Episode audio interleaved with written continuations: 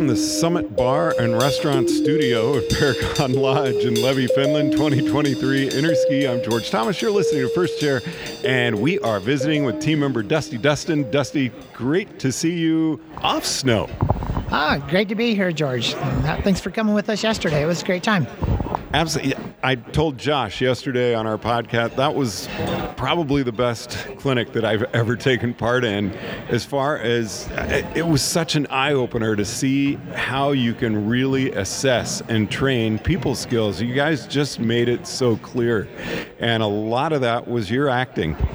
Oh, I appreciate that. You know, and it's neat to see on the back end, on the impact on the other side of it. You know, you come up with plans and you have these assumptions of how you hope it's going to work out or how it may play out. And it's wonderful to have time with people like you and others that were in it to find out what impacts it truly did have. Can you walk us through the decision-making process that you and Josh came up with to actually put that clinic together? Well, I'd love to take credit, but I cannot take credit for this. The people skills group of Josh and Ann and Zoe and Kevin developed the people skills idea and the clinic they wanted to run. And I, as a team member, I was Josh's partner, and he asked me if I could play a couple of roles, one displaying people skills that would elicit behaviors that we might consider negative or adverse, and then on the other side, elicit people skills that would elicit connection and trust and building that relationship in the environment. You know, I like how you described that, because you didn't say poor people skills or no people skills or a lack of people skills. You said people skills that elicit poor behavior on the part of the people you're working with. When they asked me to try and get my group to show some behaviors that show they might be pulling away from the learning environment or show that they didn't have trust. You know, you look at, if you set up an area where like we want you to be a bad guy and a good guy, it's easy to be like a really big bad guy. Like you can really overdo it. And I found it was interesting just to think about what the people fundamentals are and just lightly not do those, right? So, you know, like you look at that first, you know, the first one, or I guess next to developing trust is having two-way communication. So in the environment of trying to get behavior, observable behaviors out of the group, is to really be very directive in this scenario and try not to allow much for two-way communication. Just, you know, really put out the information and cut off anything that might look for collaboration or any type of communication like that. And then going down the line, you know, you move into managing your own emotions and behaviors and that. And then the fourth one would be managing those of the group, right? So as you just look through those, just try to modify yourself so that you know that might be a thing, you know, so maybe show some emotion. You don't have to be wildly crazy about it, but just shame. And it's usually enough that the people that you're working with will respond with something.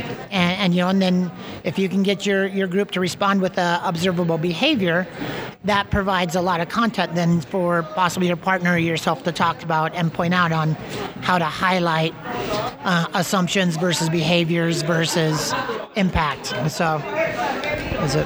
What I found really interesting yesterday too, along with all the information though, was you were not clownish when you were being a less effective instructor. You made it very real, and it made the group uncomfortable, not just the people you were working with, but it then took you a while to actually build trust up in the people that you were working with when you started bringing in effective people skills. Yeah, certainly, George. You know, when they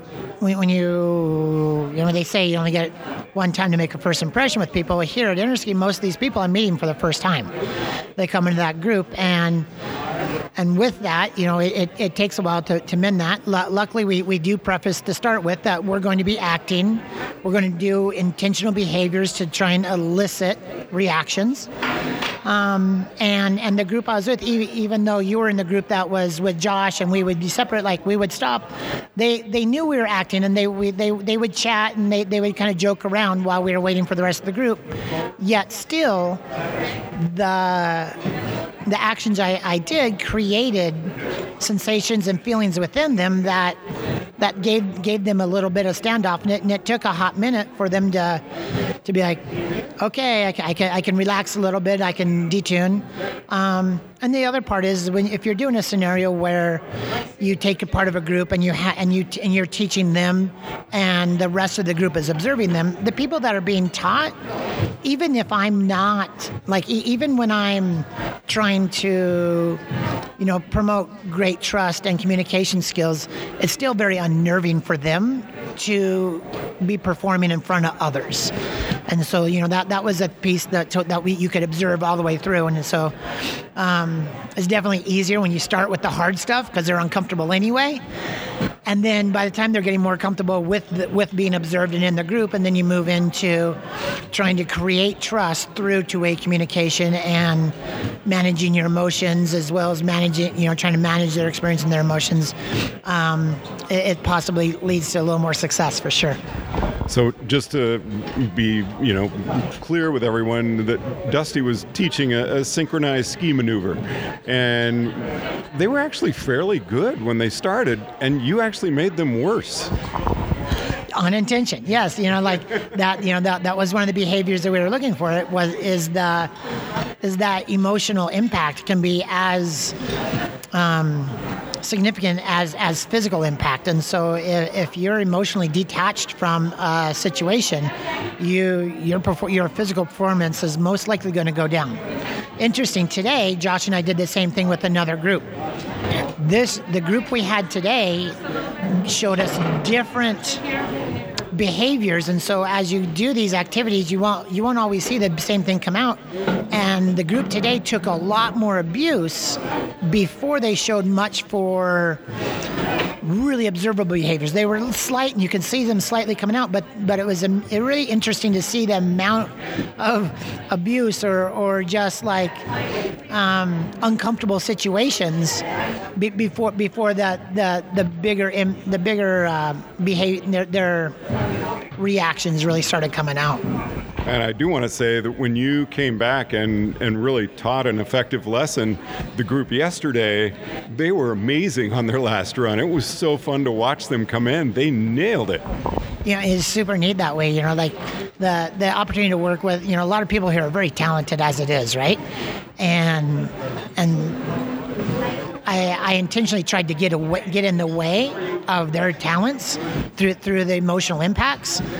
And so when you get yourself out of the way and you make a comfortable situation where they can freely use the skills that they currently own, you know, it's a wonderful time here with people that are quite talented. They quickly get back in there, huh? Now, what is the feedback that you've been receiving from participants? The feedback's been really neat, you know. And it's very thoughtful, the feedback. You know, it's more than just, you guys did a great job, and wow, that was really amazing, but it's more feedback of what we're looking for in people skills, of the situation and the behaviors, right, or the impacts, right, you know. So they're giving them, when you did this, I felt that, and it did this toward the group, and we are able to take these, and these are the takeaways we were able to have. Like, for instance, when yesterday with your group, when I let my intentionally like tried to show more frustration in my emotions and lack of content with the way they were performing, people misheard what I actually said, and then it became kind of a bit of a joke of how people would count. Is I was getting after them because they only had to count to 5, and I was making the point they only had 5 fingers, so just count their fingers off. And it was heard that they only had 4 fingers. You know, the group's like, we only got 4 fingers because we can't count. Is that what he's trying to say? You know, so it's interesting, like, those impacts you get for sure. So how much work did you do before that, or did you just kind of wing it when you got out there? Had you done any practice pour teaching? I did not practice. We, the prep was just considering what the fundamentals are and how might I not meet those very well. How would I fall short of two-way communication, or how would I fall short of managing myself? And that was my prep, that consideration. But then you got to have the group. Like I said, yesterday's group did stuff, and they gave with not a lot of effort. They gave very observable behaviors for the rest of the group to be able to discuss and point out. It's like, oh, wow, they're all sad. And it's like, and it was like for Josh to be like, wait, we don't know if they're sad, but here's what we can see. We can see them putting their heads down. We can see them stepping away from Dusty. We can see their performance decreasing, right? So you can get to the point of looking at those behaviors.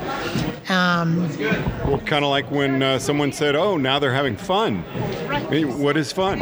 Exactly. Then the exact opposite happened on the other side. And so that's how we prepped and tried to get this to happen, is the ability to try and create behaviors. And then today's group was much, like I said, they took a lot more abuse before they really showed much for behaviors. They showed some different behaviors or how they reacted to lack of two-way communication.